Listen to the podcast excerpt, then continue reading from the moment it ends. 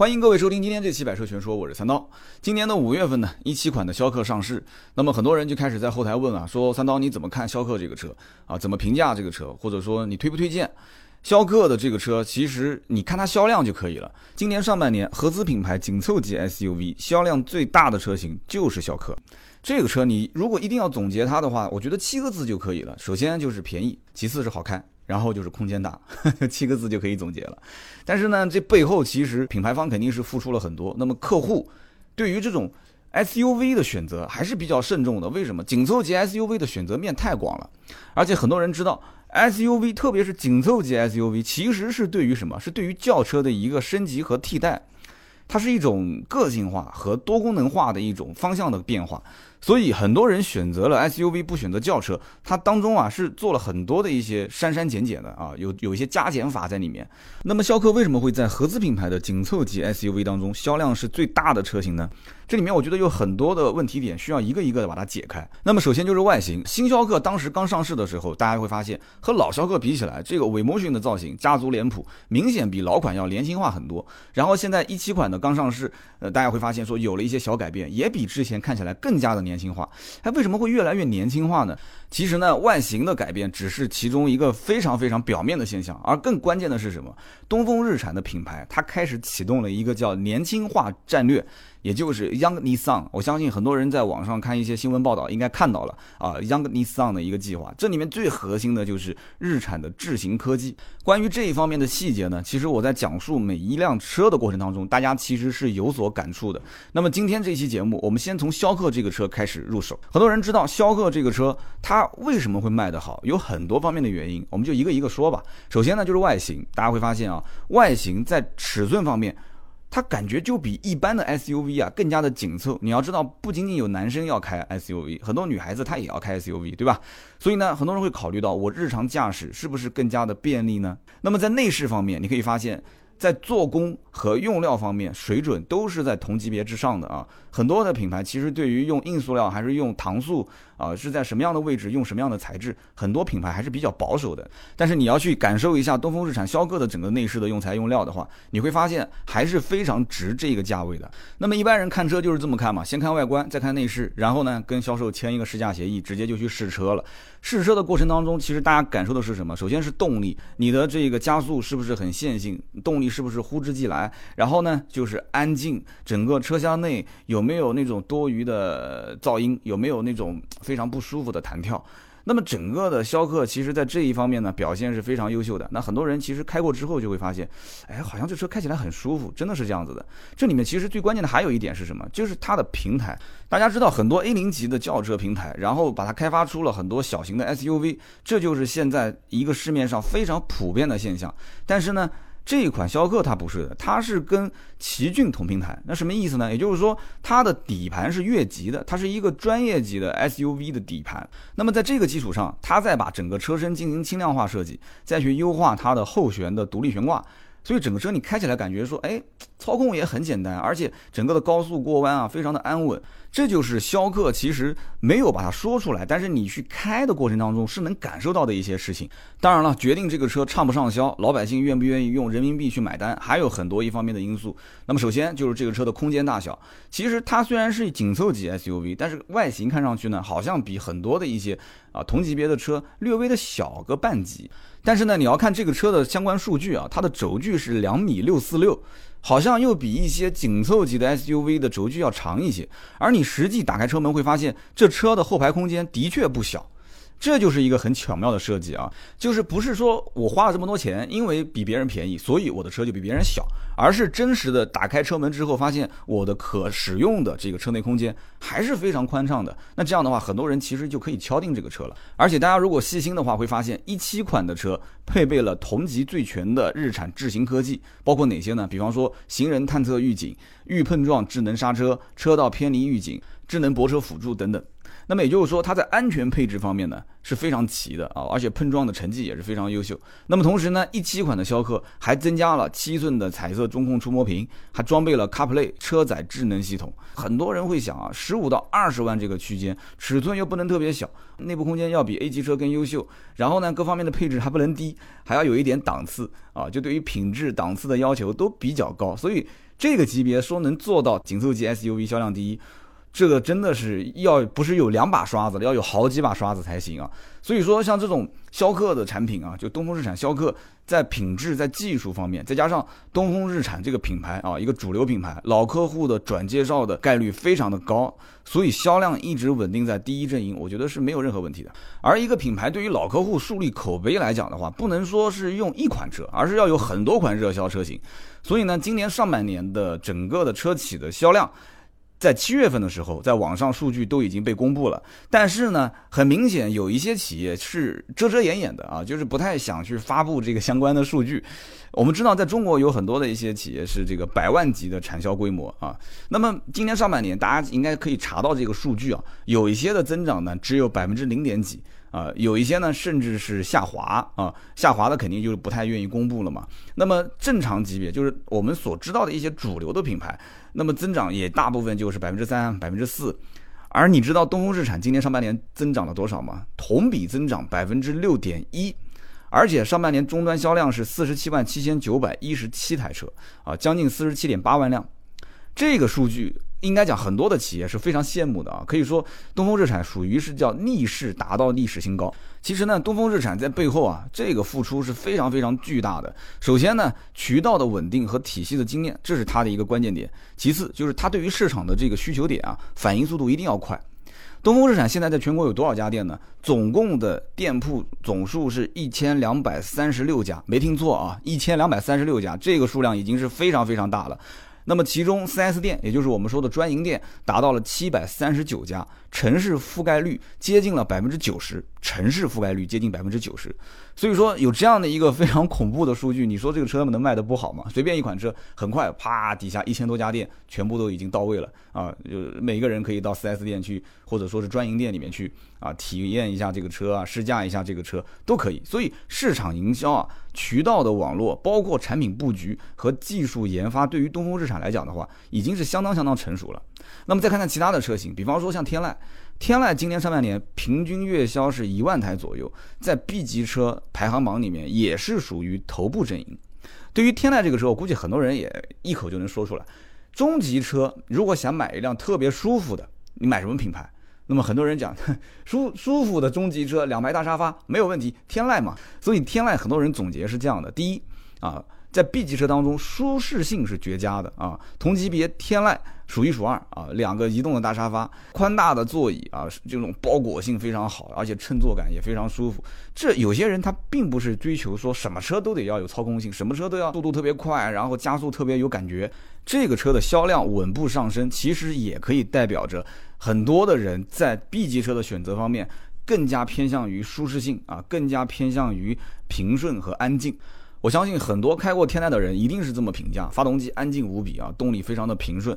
那么第二一点就是，对于一辆 B 级车，是不是我就不在乎油耗了呢？也不完全是啊。很多人对于一个 B 级车开一段时间之后的评价，可能会是：哎，这车还是挺省油的啊，这个车子油耗特别高，哎，我下次再也不推荐别人买这个车了。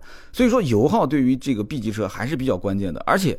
大家要知道，B 级车很多是啊宜商宜居，也就是说家用带着商用，它的使用率是比较高的。如果这个车的油耗比较啊表现优异的话，对于一个消费者，其实他会赞不绝口，甚至推荐身边的人说：“哎，这车我非常推荐，非常不错。你看我跑个高速，跑下来也就五点几个油。”啊，我平时在市区开也就八个油左右，没有人会跟钱过意不去啊。如果一台发动机动力也平顺，也非常安静，然后同时油耗又非常好的话，我相信啊，每个人都会推荐身边的人说这车不错，可以买，没问题。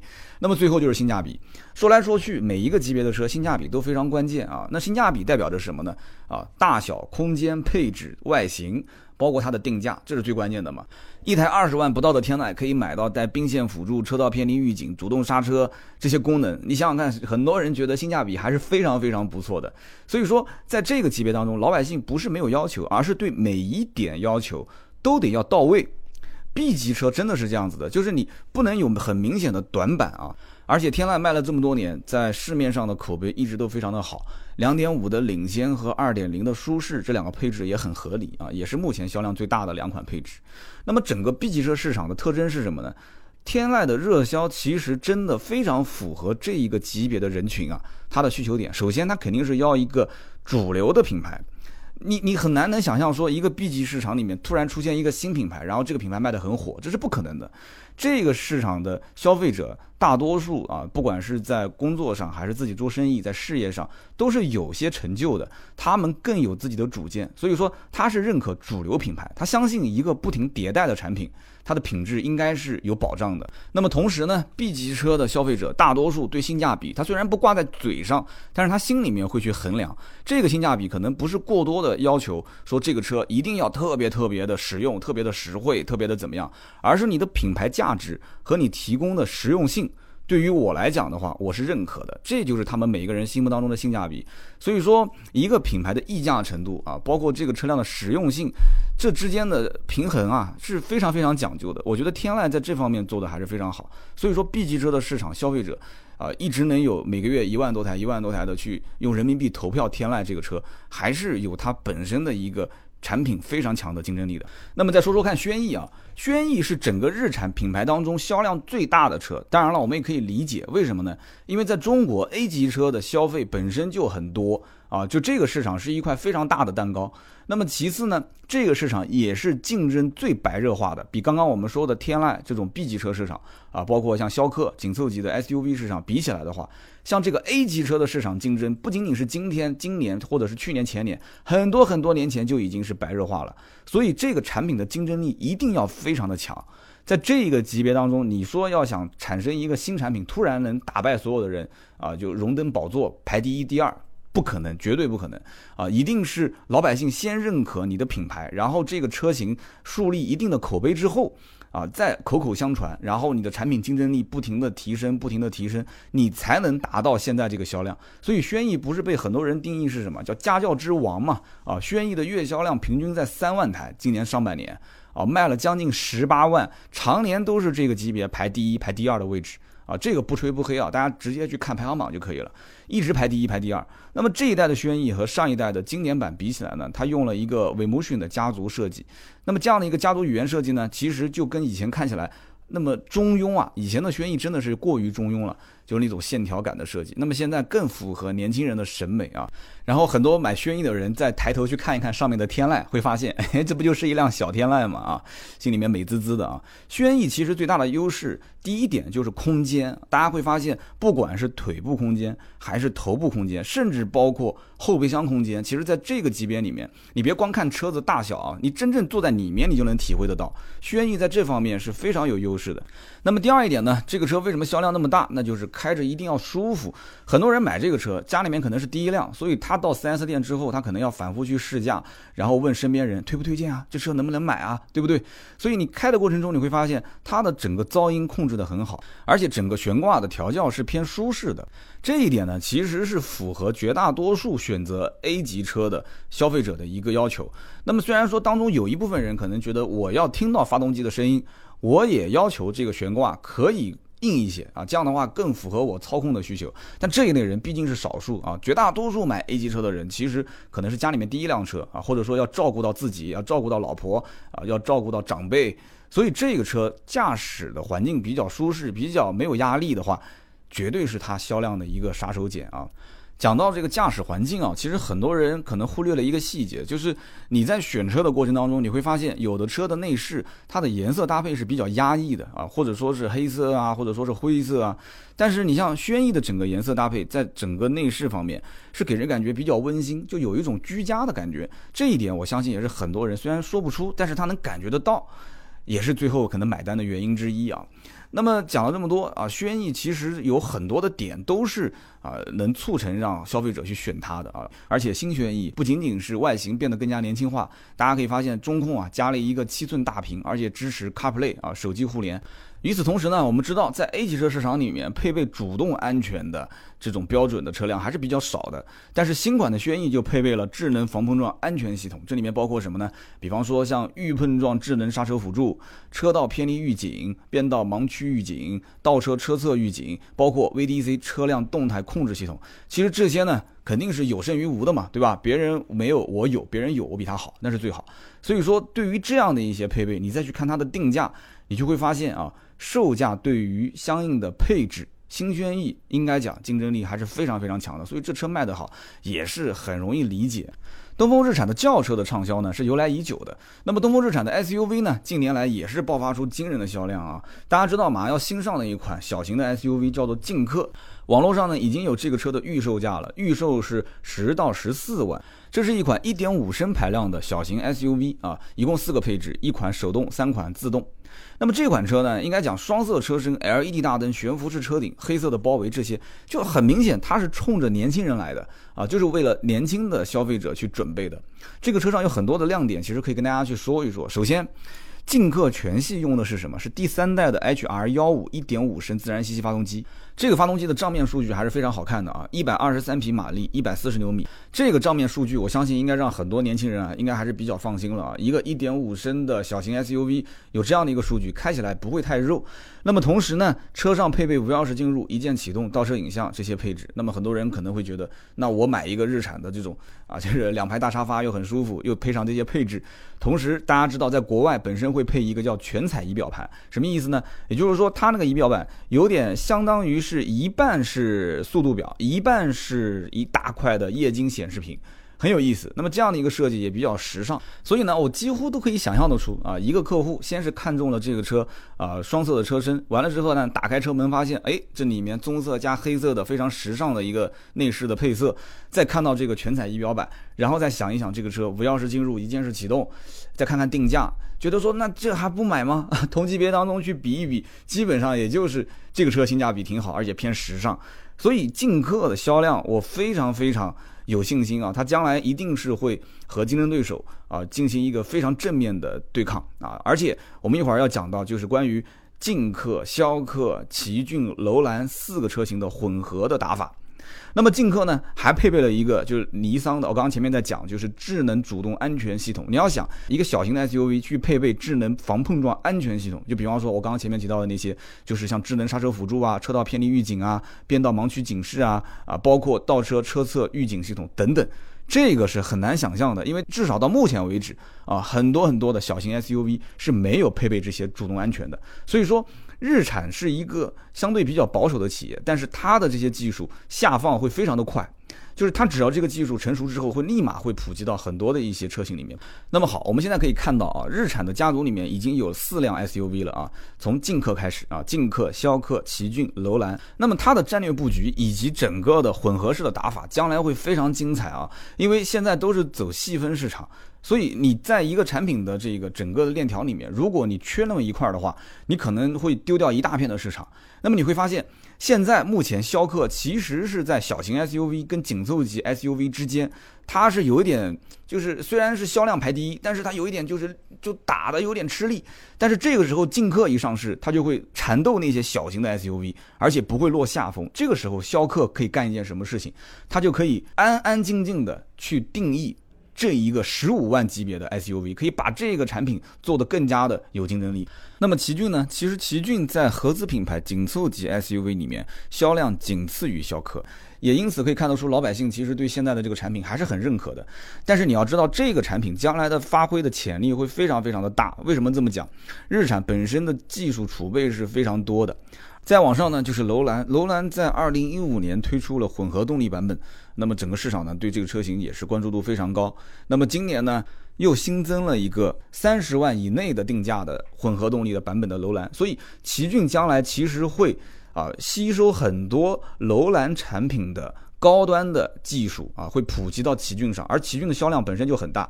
那么楼兰本身是树立日产品牌高端 SUV 形象的一个产品啊，它不一定要追求销量非常大，因为有奇骏在前面顶着嘛。它更多的是要把啊它的这种科技感，包括它的整个的内饰的精致的做工啊，包括它的配置，要做的相对来讲是符合这个价位的车型。那么这个时候，奇骏其实承载的是什么？就是将来让楼兰上的一些技术。平民化啊，让它的销量开始普及，因为销量上来之后，其实相应的成本也会降低嘛。所以大家可以想一想，轿车以及 SUV 啊，就是东风日产的品牌在市场畅销之后，它的背后其实也推动了东风日产要更多的去投放新品，要让大家就关注我的这个目光啊，持续的不断，不要去挪开。所以东风日产上半年呢，其实动作是非常频繁的。那么在今年的二月份呢，新款的楼兰上市，上市之后呢，新增了一款四驱混动尊上版啊，直接定价定在三十万以内，二十九点七八万。有人讲说这个价格是高是低呢？首先你要知道，这是一款二点五 T。机械增压的混合动力 SUV，大家可以想一想，就纯粹一辆 2.5T 的车型应该卖多少钱啊？一个 2.5T 机械增压的混合动力 SUV 的定价二十九点七八万。那么这个楼兰的混动采用的是一个两个离合器的结构，它不是双离合，它真的是两个离合器，它是在电机的两边分别安装离合器。有两个离合器呢，就让这套系统变得非常的灵活啊，它可以只结合湿式离合器，然后让电机直接带着整台车纯电行驶。它也可以呢去结合干式离合器，让发动机带动电动机来发电。它也可以两个离合器都结合混动行驶。它也可以两个离合器呢都结合在一起，发动机带动电动机充电，同时带动车辆行驶。那么最后呢，它也可以只结合湿式离合器啊，做一个制动力回收。那么这上面的五种情况基本上就涵盖了混合动力系统所遇到的所有情况，而且呢切换起来也是非常的简单。那么日产其实对于这一套系统的设定啊，它在起步的时候是先结合湿式的离合器，然后再接干式的，也就是说它是先让电机把车子给带起来，然后再让发动机进来。这样的好处有什么呢？我相信很多人一听就能听懂。首先就是省油嘛，那么其次是什么呢？就是起步比较平顺，因为电动机进来的话，它的整个的扭矩输出是全段的啊。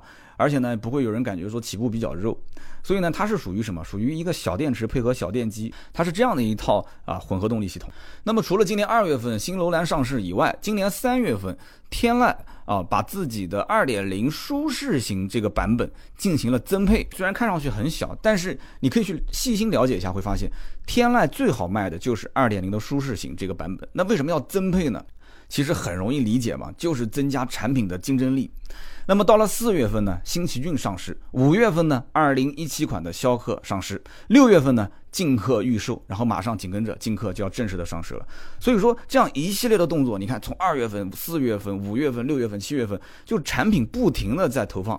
啊，不停的在更新换代，所以它对于市场的一个关注度啊，就是消费者的关注度会非常非常有帮助。同时，产品啊，它不是很激进的，就是突然啊，很多新品就投放了，它是有一个循序渐进的一个过程，它的更新迭代啊，会随着市场的这种反馈，不停的进行啊小改款啊增配啊，所以它的整个市场的敏感度会非常非常的高，这一点我觉得是很多品牌所不具备的啊。那么，在整个的更新换代以及改款的过程当中，大家其实也会发现，东风日产只要外形上有一些变化，都会变得越来越年轻啊。所以呢，下一期节目我们就会啊，针对东风日产品牌 Young Nissan 3.0时代到底意味着什么这一点，我们去重点跟大家进行介绍。据相关的数据显示啊，中国新购车用户当中，八零九零后占比啊，由二零一零年的百分之三十八，现在上升到了百分之六十。由此可见，年轻人现在已经成为汽车市场的一个主力的消费群体。所以毫无疑问。